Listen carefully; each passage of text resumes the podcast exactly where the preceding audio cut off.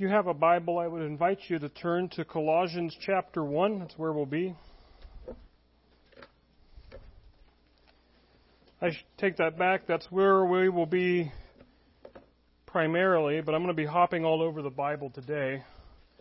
I will have it up there, but also if you want to practice your, can you turn there really fast in the Bible, you're welcome to today.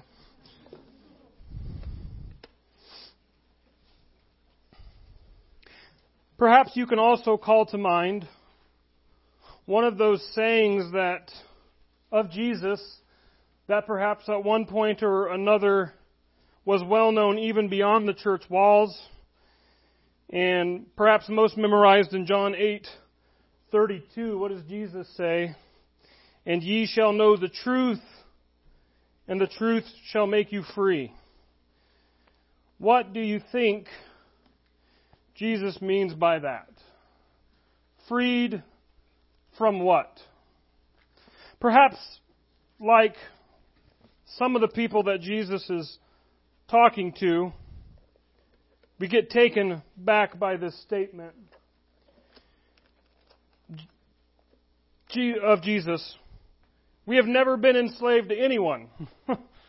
John 8:33 would continue the story with some of those taken back by responding to him. How can you say you will become free? I wonder if some of you might be there. Some of you, this might be news or this was news. Even if you're a professing Christian, maybe you felt like you've missed this news. I need to be free, set free. I need to be made free. I need to become free. And Jesus responded, Truly I tell you, everyone who commits sin is a slave to sin. Sin takes prisoners. Sin enslaves. Sins from, from day one has done nothing but hinder, enslave, and, and incarcerate. Think about this from a simple practical standpoint. Most people who happen to sin and feel guilt about it are already enslaved and controlled by it. How? Because of that sin, it, it weighs on them, and so they want to conceal it. And so already part of their, the joy in their lives is robbed from them. They're enslaved to keeping it. Adam and Eve, only two people in the world in the garden, and they sin. And so they hide from God. Only two people in the entire world. But because of that one sin and that one piece of guilt, in a liberated, free, worldwide world, they feel compelled by that sin to hide. They weren't free in that moment. Sin takes prisoners. But it's Resurrection Sunday, and I get to unfold to you what's all over the Bible about the remedy to this problem. I was drawn to how Paul unfolds to us this great and glorious truth in just two verses in Colossians 1, verses 13 and 14. I invite you to stand one more time in honor of hearing the Lord's word today. So why don't you stand with me and let's read Colossians 1, 13 and 14.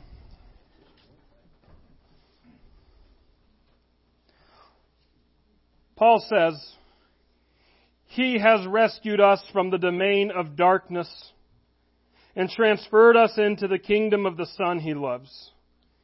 In him we have redemption, the forgiveness of sins. Let's pray.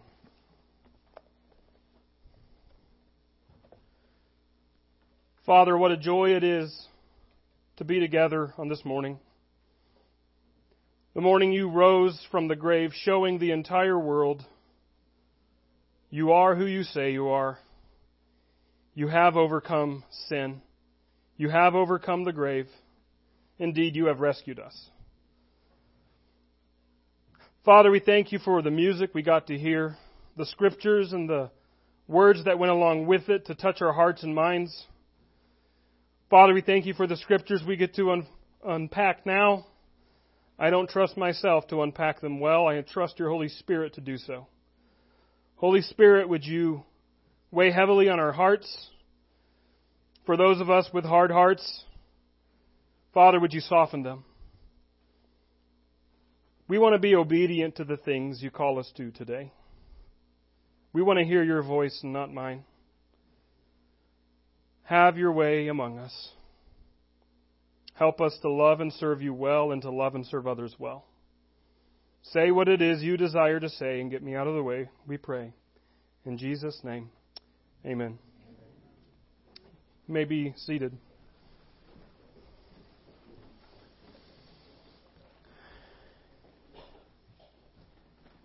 He has rescued us. He has rescued us. A rescue has occurred. A glorious, life-changing, world-altering rescue. And I can use those loaded terms when the hype is real.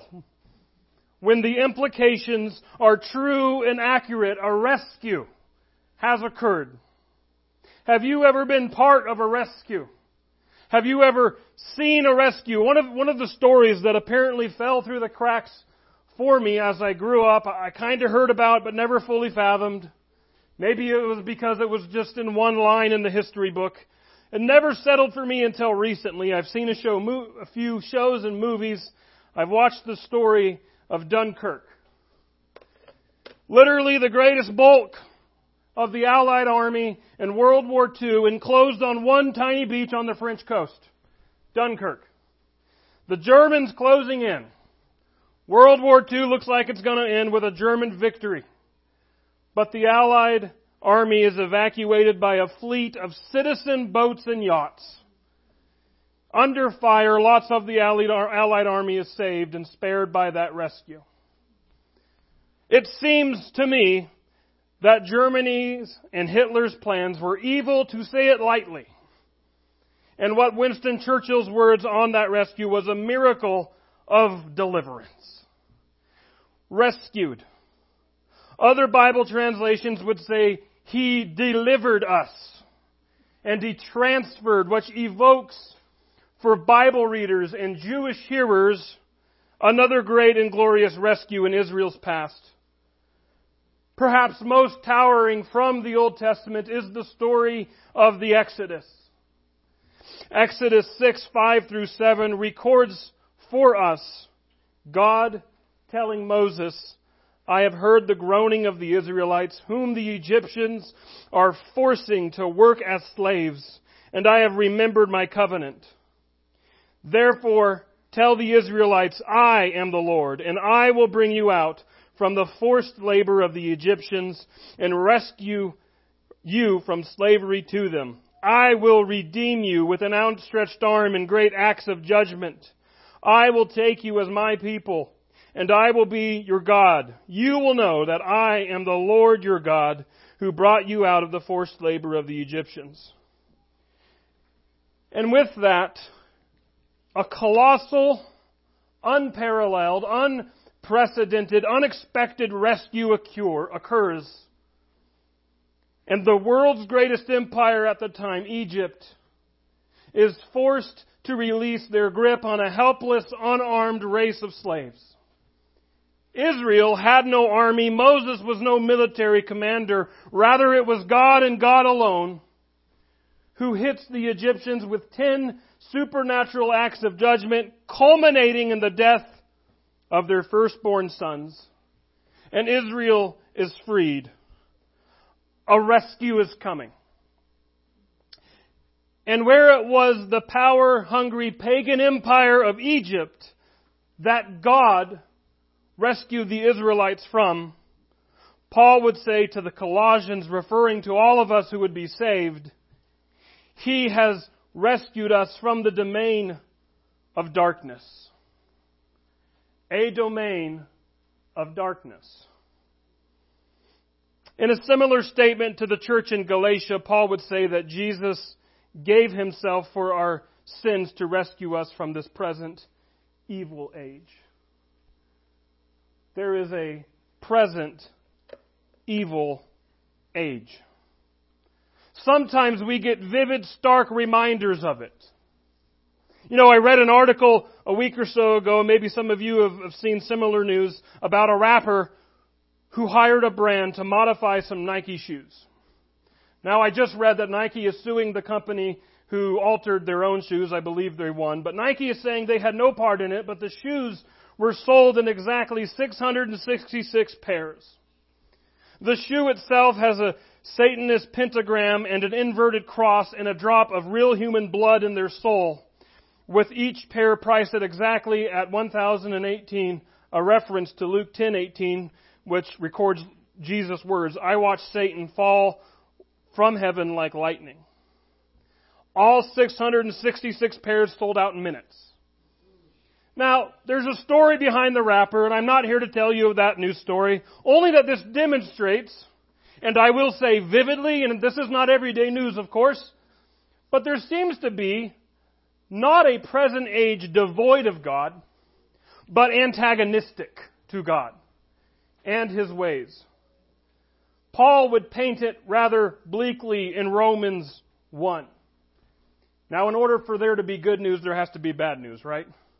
Romans 1 verse 18, Paul says, For God's wrath is revealed from heaven against all godlessness and unrighteousness of people, who by their own unrighteousness suppress the truth.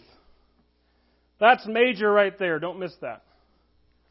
By their unrighteousness, they suppress the truth. This very truth is proven when one hears these words and doubts that there is a dark domain that people without Jesus belong to. Unrighteousness suppresses truth. When how Paul is about to describe the domain of darkness and people just scoff, judge, ridicule his words, and do everything except believe him.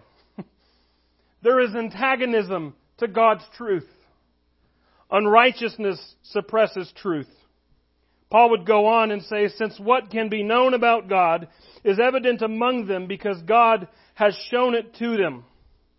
For his invisible attributes, that is, his eternal power and divine nature, have been clearly seen since the creation of the world, being understood through what he has made. As a result, people are without excuse. Do you hear that? People are without excuse. In other words, there are no victims here. There are only willfully ignorant people. People who have chance after chance after chance of hearing what the reality is, how the world really is, and they scoff, laugh, doubt, dismiss, minimize when the existence of God is so evident. Paul even seems to, suggest here that the reality of God is so inborn, which isn't hard to believe for me. Because any semi-perusal of world history and social studies reveals that practically every tribe known to man worshipped a deity. The reality of God is inborn. For though they knew God, they did not glorify Him as God or show gratitude. Instead, their thinking became worthless and their senseless hearts were darkened. Our world, antagonistic, a dark domain, sees the losing of belief in God as progress, not as regression and depravity as Paul seems to believe it is here. Claiming to be wise. This is progress. There's no God. We're wiser.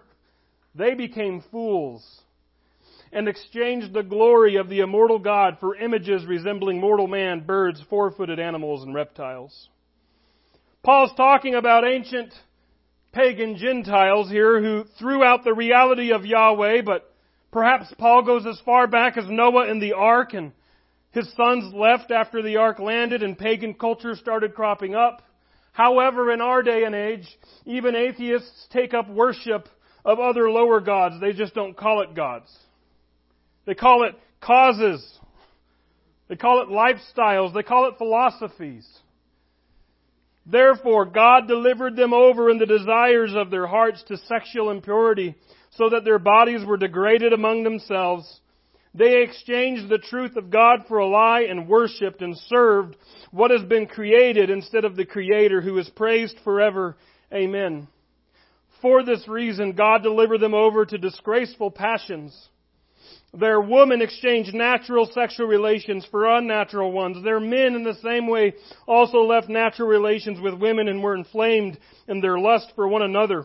Men committed shameless acts with men and received in their own persons the appropriate penalty of their error. Paul doesn't seem to be ashamed to say these things. It happened in his day, it happens in our day. And this is God's word about the matter. And he doesn't say this because he's intolerant, homophobic, or a bigot. He says it because it's true. And he says it likely hoping to convict and bring about repentance. Verse 28 would go on and say, And because they did not think it worthwhile to acknowledge God, God delivered them over to a corrupt mind so that they do what is not right. They are filled with all unrighteousness, evil, greed, and wickedness. They are full of envy, murder, quarrels, deceit, and malice. They are gossips, slanderers, God haters, arrogant, proud, boastful, inventors of evil, disobedient to parents, senseless, untrustworthy, unloving, and unmerciful. Although they know God's just sentence, that those who practice such things deserve to die, they not only do them, but even applaud those who practice them. Now, before you say, yay, let's get on the judgmental bandwagon, I dare you to read in Romans 2 and be convicted yourselves. But the reality is, is there is a domain of darkness. And people might look at Paul's description here and say, well, that's rather negative. That's a little skewed. He's making strawman arguments. He, he's, he's building a definition of a world through a very negative lens. And the Bible, the Word of God, God Himself would say, no, it's a realistic picture. Sin is bad. Sin takes prisoners. Sin is horrible and sin is darkness. And about this darkness, it's blinding. It suppresses truth. In 2 Corinthians 4 4, Paul tells the church in Corinth that the God of this age has blinded the minds of the unbelievers to keep them from seeing the light of the gospel of the glory of Christ, who is the image of God. Sin, this dark domain, is a prison camp complete with psychological warfare. This is how the world is. This is how the world always will be. People will always be greedy and corrupt and dark. The best thing you can do is just deal with it, cope with it, get ahead, survive. Get your just desserts. You only live once. But that's not the truth. The truth is that there is a dark domain that has got a hold on the world, but God has rescued us. A rescue has occurred. And it's nothing less than the power of God that can redeem us from this darkness, from the dark domain, from the sins that ensnare us and keeps us in unbelief and ignorance in our sense in our downward spiral. God has rescued us. And then a transfer happens. We read, He has rescued us from the domain of darkness and transferred us, says Paul back in 2 Corinthians 4 where we just looked at about how the God of this age blinds the minds of unbelievers. He then says in verse 6, For God who said, Let light shine out of darkness, has shone in our hearts to give the light of the knowledge of God's glory in the face of Jesus Christ. Do you know what this means? As much as I wish it was, this is out of my hands. This is out of my ability for anybody to receive the gospel. It has to be a reception on your behalf and God's initiation. It's out of my hands. I can just give the truth, but by the grace of God, by your surrender, you need to be open to receive His truth. And I believe He can give it to you. In fact, He has given it to you. The Word of God is living and effective and sharper than any double-edged sword, penetrating as far as the separation of soul and spirit, joints and marrow. It is able to judge the thoughts and intentions of the heart. God's given us the Word of God. We opened on the well-known phrase of Jesus, and ye shall know the truth, and the truth shall make you free. What's interesting is what leads up to this saying of Jesus. We read in context, as he was saying these things, many believed in him. Then Jesus said to the Jews who had believed him, If you continue in my word, you really are my disciples. You will know the truth, and the truth will set you free. Did you hear the progression in that? If you continue in my word, you really are my disciples. And as if this is a result of continuing in Christ's word, because it is, you will know the truth, and the truth will set you free. It is Christ's Word, the Word of God, that transfers us from the domain of darkness. And as a Christian, let me just say sometimes, I'll confess, I have a tendency to revert back to that domain of darkness. Romans 6 warns against this, that if we've died to sin, we should not continue to sin. Presupposing that this is a possibility, of course. You can continue to sin. In verses 12 and 13 of that chapter, Paul makes outright commands. He says, Therefore, do not let sin reign in your mortal body, so that you obey its desires.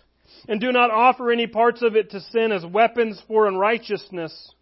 But as those who are alive from the dead, offer yourselves to God, and all the parts of yourselves to God as weapons for righteousness. See, the domain of darkness knows that a transference occurs by the power of God. And you could say that this domain sends out troops to round up the escapees. Just as the German forces in World War II sent out planes to shoot down those leaving with the rescue at Dunkirk. So the domain of darkness that is part of a losing war does not go without a fight. So if we continue in God's Word and if we know the truth, the truth will set us free. The transfer is from a domain of darkness to the kingdom of the Son. He has rescued us from the domain of darkness and transferred us into the kingdom of the Son he loves. It's not just a personal change that we undergo. We opened in verse 13 of Paul likely using that biblical image of deliverance, of rescue, of when Moses led the Israelites out of Egypt. Was that just a personal salvation? Was that just something where the average Joe Israelite said, you know, I had a personal experience with God. He's really changed my life around. No, it was a communal salvation. This was a transference from one kingdom to another. Jesus brings the same sort of salvation. Yes, it is one that has intensely personal ramifications. We will talk about that in a few minutes. But Paul has said that God has moved us, has rescued us from the domain of darkness into the kingdom of the Son. Among the first words concerning Jesus' ministry, indeed his forerunner, John the Baptist, according to Matthew, was, In those days John the Baptist came preaching in the wilderness of Judea and saying, Repent, because the kingdom of heaven has come near. Repent. This is repent of sins, turn back from sins, stop living in the domain of darkness because what? Because a kingdom is drawing near. Jesus brings an invasion into the domain of darkness. Jesus is on the offense, and Jesus speaks about this kingdom throughout his ministry. And like you or me, we're so prone to seeing kingdoms come with violence, force, super visible pomp, circumstances, armies, and rulers. But what does Jesus say about his kingdom? Luke 17 tells us about an exchange he, that he had with some religious leaders of his day. When he was asked by the Pharisees when the kingdom of God would come, he answered them, The kingdom of God is not coming with something observable. No one will say, See here or there. For you see, the kingdom of God is in your midst. If you were here last week, we kind of talked about this that the man Jesus, politically speaking, was part of an oppressed people, Jews, under the dominion of Rome at that time. And I asked the question, whose kingdom lasted? Such an ironic statement for us. I mentioned this last week too. What did Jesus say to Pilate, the governor of Judea, who ultimately allowed his execution? My kingdom is not of this world. And friends, today we have lots and lots and lots of Christians sprinkled throughout the world, all giving their allegiance to King Jesus, while the Roman Empire of Jesus' day is non-existent. The kingdom, not of this world, the kingdom that invaded with King Jesus thrives. Paul in his letter to the Corinthians in 1 Corinthians 15, he's talking about the resurrection. He's talking about how Christians will resurrect with new bodies. Paul makes this claim on the resurrection of Jesus in the same chapter, stating that over 500 people had been eyewitness to Jesus walking around after he resurrected. But then Paul uses this kingdom language in verses 23 through 26. He says, But each in his own order, Christ the first fruits. That is, Christ who died but rose again by his own power and then afterward, at his coming, that is his final coming when he consummates history as we know it, those who belong to Christ, Christians, will rise too. Then comes the end when he, that is Jesus, hands over the kingdom to God the Father, when he abolishes all rule and all authority and all power. For he must reign until he puts all his enemies under his feet.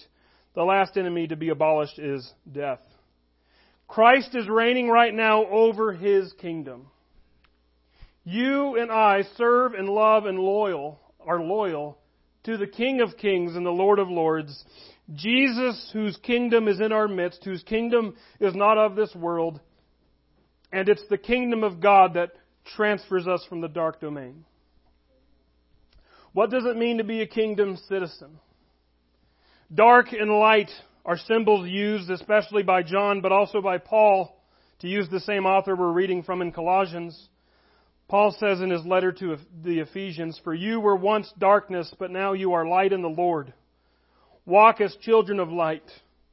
For the fruit of the light consists of all goodness, righteousness, and truth, testing what is pleasing to the Lord. Don't participate in the fruitless works of darkness, but instead expose them. See, the kingdom of the Son is one that remains in the light.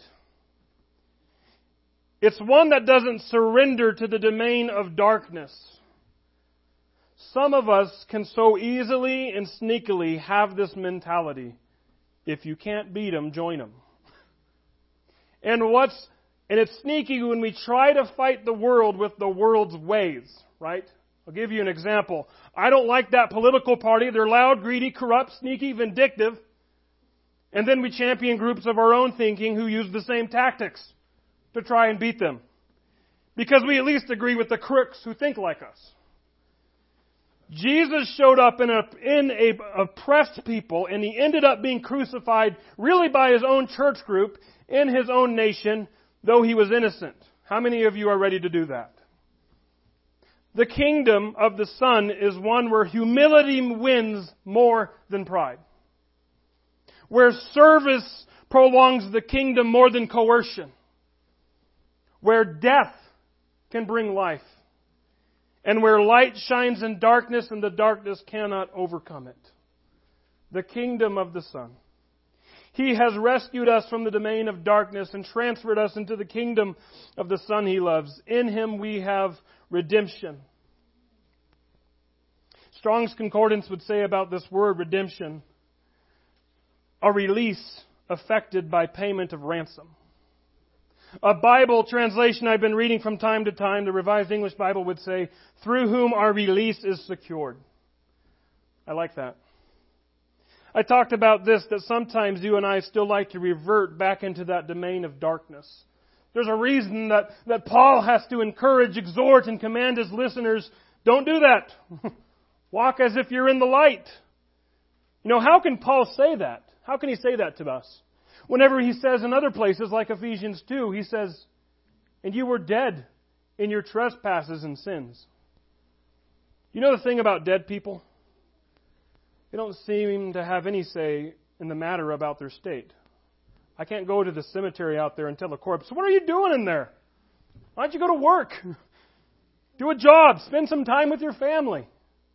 It's kind of a fruitless endeavor. And dead is the way that Paul refers to people here dead in their trespasses and sins. Trespassing and sinning is the default mode. It's not going to change.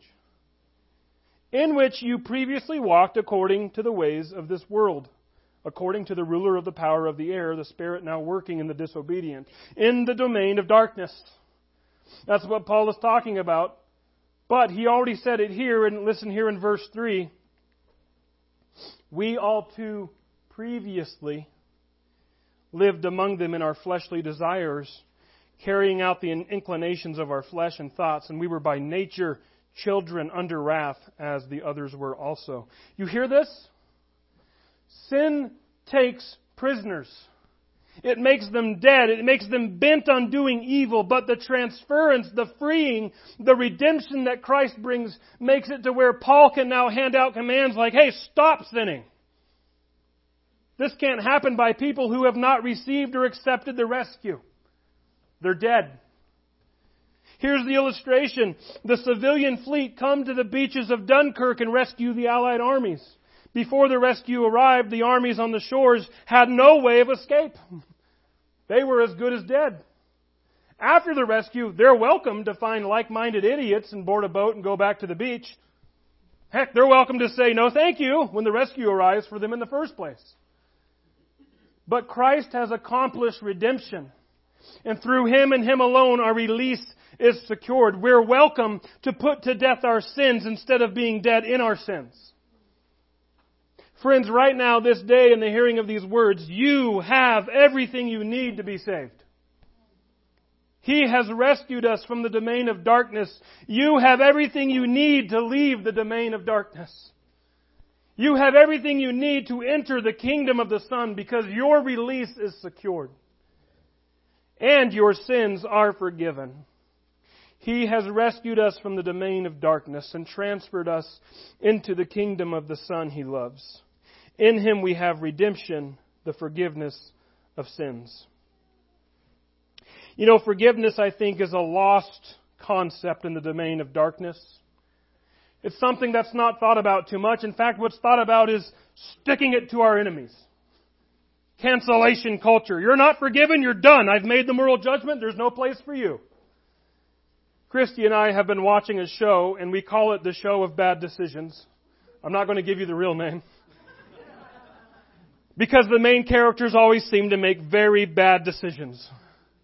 And one of those shows that you can only watch because you're too invested in the characters now, you can't stop. I shouldn't watch it, it's a train wreck.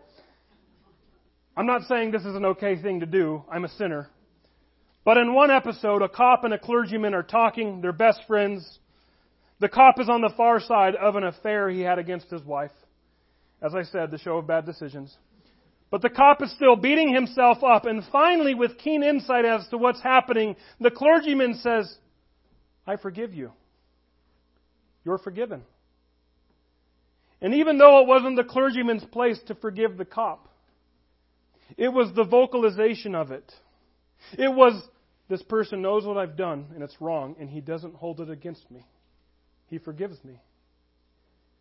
Listen, the Bible tells us this God knows us. Some places it says He knows us better than we know ourselves, which is scary because I know enough of myself. But the Bible is full of this, and perhaps most relevant, and how Jesus accomplished this at the cross. What did Jesus say on the cross about the people who ridiculed him to the end? Father, forgive them, because they do not know what they are doing. The Father's heart towards you is forgiveness. No matter what you've done, no matter who you are, what sins you've committed, don't give me the, well, if the pastor only knew what I've done, to which I respond with two things. If you only knew what I have done, and secondly, God does know what you have done. And the psalmist, King David writes, Lord, you have searched me and known me. You know when I sit down and when I stand up. You understand my thoughts from far away. You observe my travels and my rest. You are aware of all my ways. Before a word is on my tongue, you know all about it, Lord.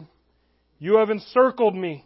You have placed your hand on me. This wondrous knowledge is beyond me. It is lofty. I am unable to reach it. And with all that knowledge, God forgives David, the rapist and the murderer. And he forgives those who would ridicule him on the cross. I love what Paul says. For while we were still helpless at the right time, Christ died for the ungodly. For who? The ungodly. Two verses later, while we were still sinners, Christ died for us. You are forgiven. There is nothing you could have ever done, ever will do that will in any way disqualify you from this kingdom of God. Some of you might be saying, well, what about that creepy passage about the unforgivable sin that Jesus talks about? And the point is this, if you're committing the unforgivable sin, you could care less about what I'm saying and you could care less about being accepted by God. That's the point. If you're wondering though, am I forgiven?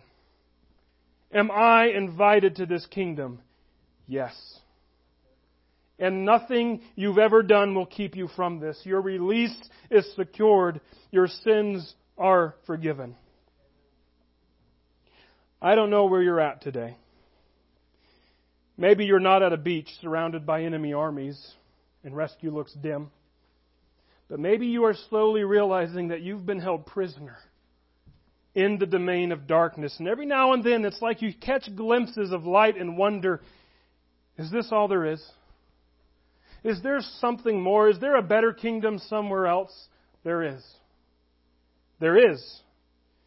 And what you need to do is lay into the word of the Lord. You need to continue in the word of the Lord, and you will know the truth, and the truth will set you free.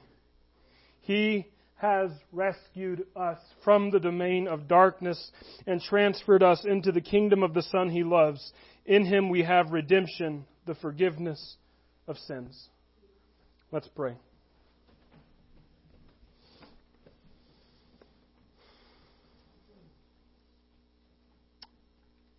Father, it's amazing whenever you peel back the reality of what's taken place. It's amazing whenever we get a fresh insight in our world. It can be both very darkening but also very enlightening at the same time.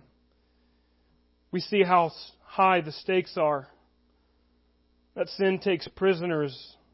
There's a spiritual warfare at play that we never want to catch glimpses of, but when we do, it scares us. Father, my hope and my prayer is that we have catched a glimpse of the more miraculous, the more astounding rescue that you have done through Jesus, who has freed us from the dark domain and has transferred us into the kingdom of the Son. And Father, in you our release is secure. In you our sins are forgiven. Thank you that you have forgiven our sins. Thank you that there is nothing, nothing that we have ever done or ever will do that will separate us from the love that you have towards us in Christ.